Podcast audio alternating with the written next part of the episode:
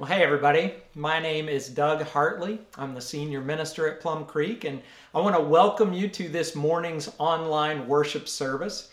If you've been watching the past few weeks, you know that today looks a little different. I am coming to you from the Hartley home. Uh, right now, I'm in the front room of our house, and this happens to be Hartley Homeschool headquarters. And, you know, since we're here, I'll just give you a quick tour around the room. Over there, we've got Luke's workstation, and then we have Leah Claire's desk, and then this is uh, Kenna's pink table. All three of the kids have their own place where they have school, and my wife Hannah has been overseeing the non traditional instruction days like so many other families right now, and really appreciate all the teachers and parents who are tackling this huge task. So today, yeah, it does look different, uh, but really the goal is the same. You know, we are going to look at Scripture, we're going to listen to what God has to say, and then we'll apply His truth to our lives. And today we begin a new series. The series is called Together, and it's all about relationships. And it's interesting. We we planned to have this relationship series way back last summer. And we had no idea what was coming, obviously. Uh, but God knew, and so it's it's exciting to talk about these very relevant ideas right now, because we need relationships. We need each other. That's just how we're wired, and that's really a big part of what the church is supposed to be. The church is supposed to be this united community where we support each other and build each other up and encourage each other. And when the church is a united community, the way God intended, it's a beautiful thing. But you know, there's also this human tendency. The human tendency is a drift toward division. And there are all kinds of things that may divide us. I mean, you don't have to look far to see political differences between people or generational differences. We can have differences based on race, based on the past, hurt feelings, or unmet expectations. There are all kinds of things that drive us apart, uh, but we're not meant to be isolated. So, especially within the church setting, we need to figure out how to overcome those differences. And right now, we have this additional layer of physical difference, uh, geographic di- distance, uh, which makes it difficult to connect with each other. Um, but we're going to talk about that today. Uh, the theme for today, the, the title of today's message is Fight for Relationships. And we see in Scripture that followers of Christ are intended to do that. I want to read from Paul's letter to the Ephesians, chapter 4. And there, there is a lot of helpful information and teaching in this chapter, but we're going to focus on the first five verses and what Paul has to say about relationships here. Now, he's specifically speaking to followers of Christ, but if you are not yet following Jesus, you'll hear some things today that may be very helpful to you as well. So let me go ahead and read this Ephesians 4, verses 1 through 5. It says, as a prisoner for the Lord, then, I urge you to live a life worthy of the calling you have received. Be completely humble and gentle. Be patient, bearing with one another in love. Make every effort to keep the unity of the Spirit through the bond of peace. There is one body and one Spirit, just as you were called to one hope when you were called one Lord, one faith, one baptism, one God and Father of all, who is over all and through all and in all. You kind of get the idea there that God expects oneness from his people, right? How many times did we hear the word one just now? But I want to focus on verse 3 of that passage. Verse 3 says, Make every effort to keep the unity of the Spirit through the bond of peace. That verse is very interesting to me because Paul is being honest. He, he says, This is going to take effort. It's not necessarily easy to build community within the church. And you know that word community, it's made up of two different words common unity. And followers of Christ should have that common unity because we have Jesus in common. Uh, we've, we've all been sinners who have been saved by the grace of Jesus. So, how do we do that? Well, today we're going to talk about two practical goals. Goal number one is work hard to build community. Goal number two is work hard to maintain community. Work is not a very popular word. It doesn't necessarily sound like uh, fun, but it's honest.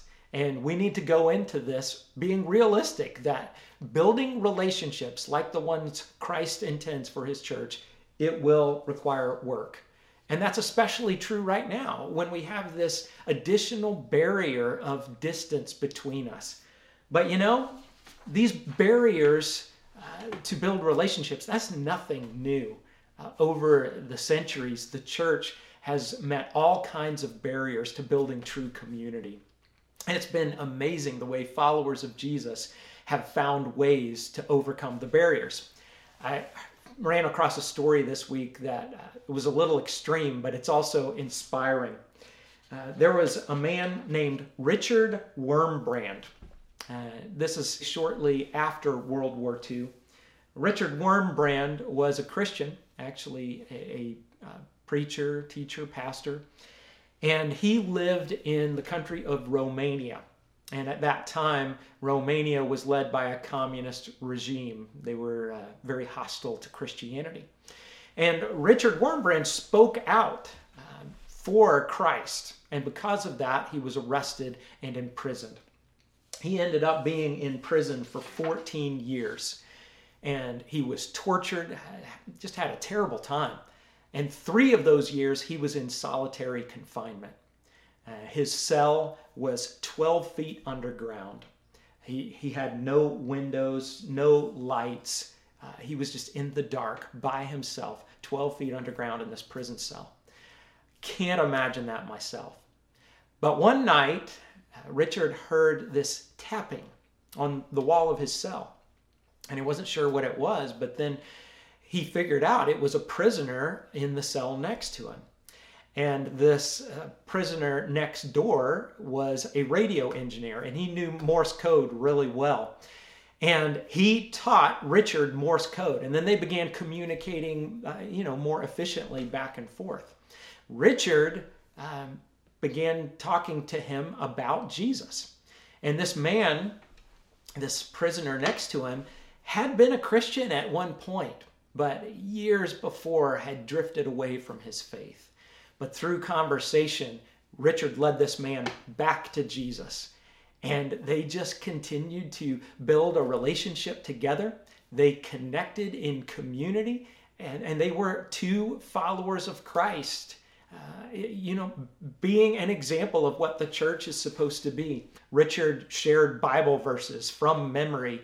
Uh, they told stories uh, they even played games together. They managed to play a game of chess where they would take the bread they were given and, and map out a, a chessboard on the floor of their cell. And they just had fun together that way. So you think about the barrier to community right there. But the church has been able to overcome that. And right now, God has blessed us with all kinds of avenues to connect to each other, even, even during this time of social distancing.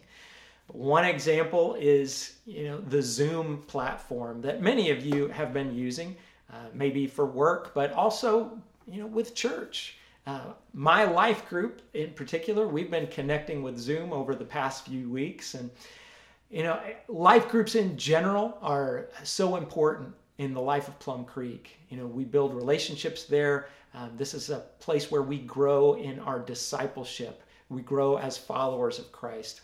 And I wanted to share just a, a, quick example of what those Zoom discussions are like in our life group. So check out this video. But uh, just a general question that I wanted to throw out there. Why have you made it a priority to be in a life group just in the first place, before all of this stuff? Why did you make it a priority to be in a life group? For me, it was a way to meet more people in the church because I'm fairly new to the church. Um, and just to, to get that sense of connection and, you know, meet somebody more individually than what just seeing him in passing on Sundays. I think for us, we've enjoyed it over the years we've been in it. It's it's a group of support. Um, you know, they help hold you accountable in certain ways, and we really enjoy it. That's why we keep coming back. And you know, we've had authentic conversations and really real, raw conversations to dig in and really help us grow closer to each other and to Christ. Joining the group, I think, is one of the best things that we've done since we've joined Plum Creek. I mean, you guys are great, and I could call any one of you anytime, and you would answer and be willing to help, or as would I if any of you called us. I'm curious, how in the past month have you felt connected or disconnected with the church? At first, the novelty of going to church in my pajamas and robe were, was pretty like, oh, this is kind of fun. but I think that like these Zoom kind of things help me to not feel disconnected. But I think if I were just watching the service on Sunday Mm-hmm. morning and that was it, Yeah. I think that would feel pretty disconnected.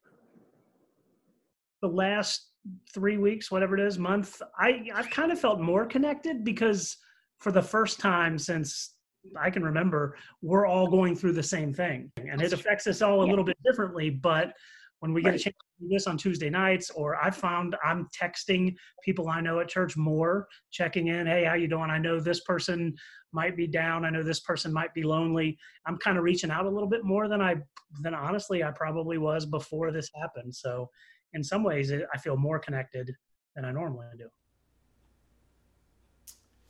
So I, I love my life group, and I'll be honest with you. uh, You know, Zoom is not perfect, but it sure is better than nothing.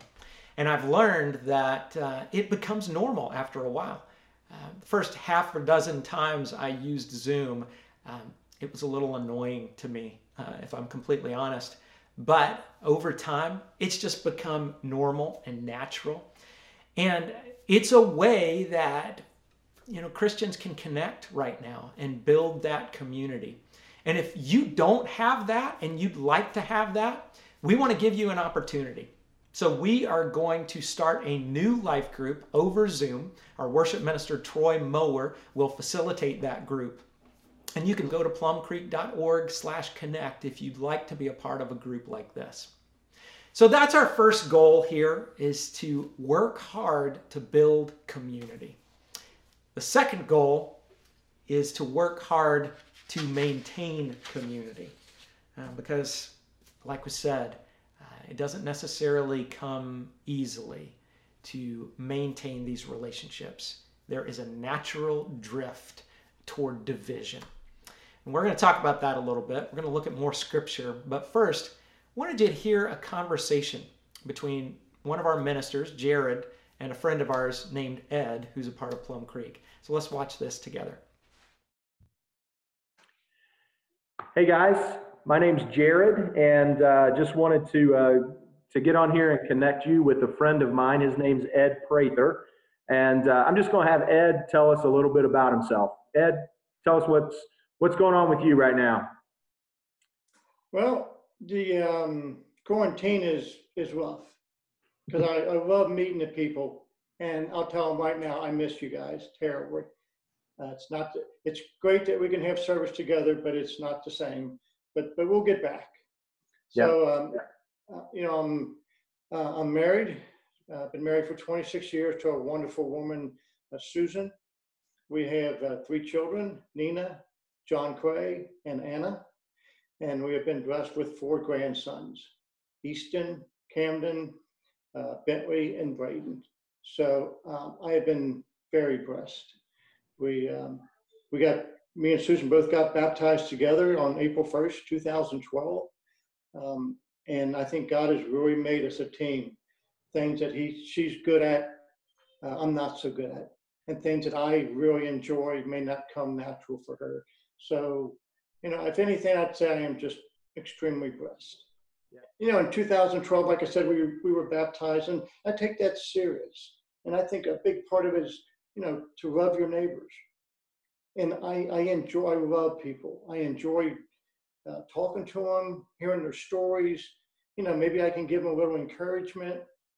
Um, and as you as you talk, you can always find ways to interject that you know I have a comfort that that comes from Jesus. You know, and I know you're going through this terrible time, and I don't know why, but it's okay. I know that Jesus will be there as you as you go through it. And sometimes, um, you know, sometimes I think it's it's beneficial, and other times maybe not. But I also think I try to let the I try to let the Holy Spirit just move me. Just don't be afraid. And I, I, I want to be bold. You know, I don't want to be aggressive. I don't want to shove anything down anybody's throat. But I want to be I want to be kind. And during this during the conversation, you just kind of let it go where it goes and look for openings. And I love what you said there about that you were baptized back in April of 2012. Yes. Yep.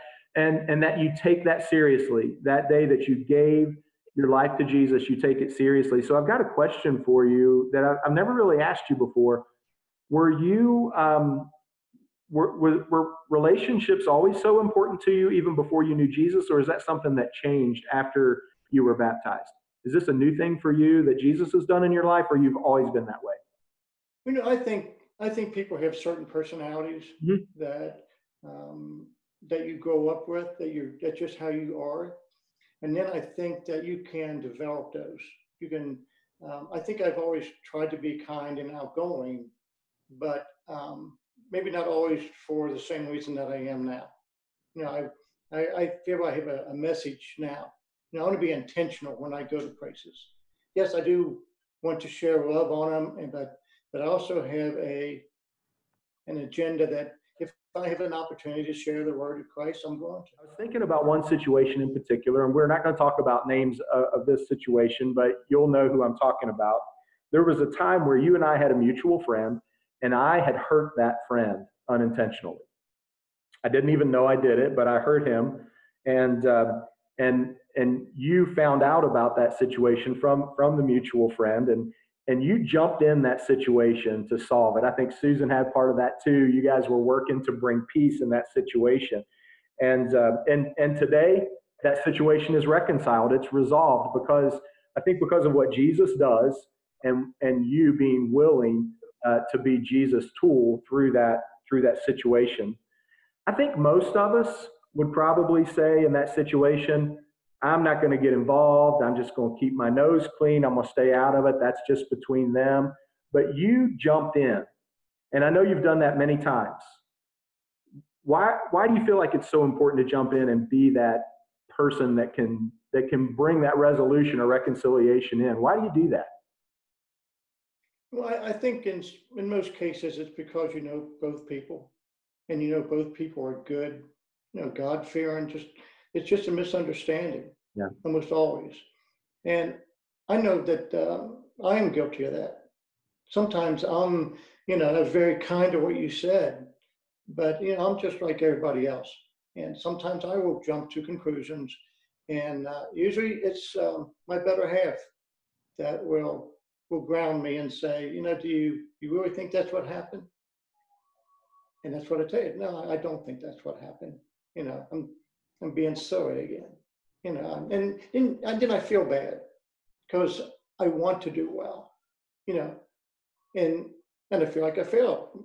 So I do see other people who may have conflicts, I just think it's important that that we just show love to both of them and when you talk to one, you say how good the other guy is, and you know, you know the, the thing you know that you know probably just a misunderstanding. Then you go talk to the other guy, and and it's usually just that, just a simple misunderstanding. With you and you and I have have differences in, of opinion on a lot of things. Um, I can name a few: uh, sports and politics. Um, but even through that, I I feel like um, I, I I'm never, I never wonder if you love me as a brother. I never wonder that, because I know you do, and I hope you feel the same thing about about me that uh, that I, I I'm always there for you. So we um, I don't have enough relationships like that though, Ed. We need to we need to cultivate those and try to figure out how to how to be better at building those relationships. So, um, is there anything else just about relationships that uh, you could share with us about you know why it is that you do this? What you know what is it what what is it about being a follower of Jesus that that makes you feel like this is an important thing to do? I'd love to hear maybe just a few last pieces of advice about how to do it or, or why this is so important to your faith. I think the, one of the main reasons I try to do it is because I am very content because I believe Jesus had put it on my heart that I am blessed. And I would like other people to have that same contentment that when bad things happen, it's still okay. I don't care how bad it gets. Even if it comes to you die, I'm okay. You know, when I go to heaven, I'm going to think, man, I wish I would have came 10 years ago. Even though I love everybody that's here now. Yeah. Obviously, I love my family. I love the church. I think that's why we don't know that much about heaven. So we don't do things to get there before we're supposed to. Hmm. I believe there's things here on earth that Jesus still wants me to do. And I want to go do it. And I want to be a participant. Of, um, whether we, we are in this quarantine COVID 19 stuff now or when we first come out of it, we know we, uh, we really are called to, to, to love each other and be kind to one another and work on relationships. So thank you for doing that. Thank you for sharing your story today. Uh, I miss you. Love you guys and uh, looking forward to a time we can be back together face to face. Absolutely, Jared. We love you guys too. All right. Take care, Ed. We'll see you soon. Thank you. I really appreciate Ed sharing with us. I've changed locations here. I wanted to be beside this easel that we use for homeschooling. As we wrap up, I want to go back to scripture and I want to share a couple of illustrations with you. Whenever Ed or anyone else works to restore community, uh, to, to maintain the community once it's been built, and that's a great thing. Unfortunately, though, if you look back at the history of Christianity, that has not always happened. Next to me, I have a tree, and this tree represents the history of the church. And if you look down here at the trunk, Jesus is the one who founded the church. And originally, it was just one church. But as time went by, there was a split and then another split. And this branch breaks off into other smaller branches until you have the situation that we have today. So many different versions of Christianity. And that's sad because that's not what Jesus wanted. If you go back to John, the book of John, chapter 17, Jesus was praying. He's praying for his original disciples, but then he goes on to pray for everyone who would follow him in the coming years. Listen to this. Jesus said, My prayer is not for them alone. I pray also for those who will believe in me through their message, that all of them may be one, Father, just as you are in me and I am in you. Jesus wanted that community, that oneness among his followers. So, when you look at this, man, it's sad. So, what can we do? What are some practical steps that we can take to maintain community? What would that process look like? Well, I want to share another illustration with you. Before I was at Plum Creek, I served at a church in Savannah, Georgia, and the senior pastor of that church was a guy named Cam Huxford. I learned a lot from Cam. He officiated our wedding and he led me and Hannah through premarital counseling. And in that counseling, he gave me this illustration, and I've never forgotten it. I've shared it before, but I want to share it again today. What we have here at the top of this page is two individuals who have come together in a relationship. You've got the blue side and the red side representing those individuals. But then they form some kind of partnership. The two become one, and that could be uh, marriage, it could be a relationship between friends, a relationship between two members of a church. And in the early stages of that relationship, things are good. You know, you're on the same page, you're having a good time, but inevitably things change. There will be a natural drift apart, and that drift can happen for all kinds of reasons. There can be a difference of opinion, there can be an open conflict, Or maybe it's just the busyness of life, it can be distractions. But that drift will continue until at least one of the individuals notice and they say, wow, we're not where we used to be. And at that point, there needs to be a, a critical conversation, an honest conversation. But if nobody has that conversation, what happens? Well, you look at the trajectory, you can continue way out to the point where you look at each other and you say, How did we get this far apart? Well, you can get that far apart by not dealing with it at the right time. So, what can happen is when one individual notices the distance, you bring up the issue and you say, Hey, we need to talk through this and we need to bring things back together. It is possible to do that. And when that conversation is healthy, you can restore that unity. But then, as time goes by, there will be a drift again. When someone notices, you have a conversation again. As long as it's a healthy conversation, you can bring that unity back. It'll happen again, and you'll bring it back. So, what we have here is the picture of a healthy relationship. It's not realistic to believe that a relationship will start here and then continue in a straight line all the way until the end of time. That just doesn't happen. This is a healthy relationship. But we have to pay close attention to what happens in that crucial conversation. What is the process to make sure that's healthy? Well, we can go back to Ephesians 4 and see some helpful insights. We've read Ephesians 4, verse 3, where it says to make every effort to keep the unity of the Spirit through the bond of peace. But let's back up just one verse where it says, Be completely humble and gentle, be patient, bearing with one another in love. Now, in that verse, I see three important steps to take. If you are completely humble and gentle, you're going to be willing to listen to the other person. Humility is the opposite of pride. Eh, eh, when, when you're prideful, you say, you know, I'm the one who has the right answers. I'm in the right here. The other person needs to come around to my side. But humility says, you know what? Before I speak, I'm going to listen. And I'm even willing to learn. That's humility you say, okay, maybe I need a different perspective. Maybe I even need to change my mind. That takes real humility.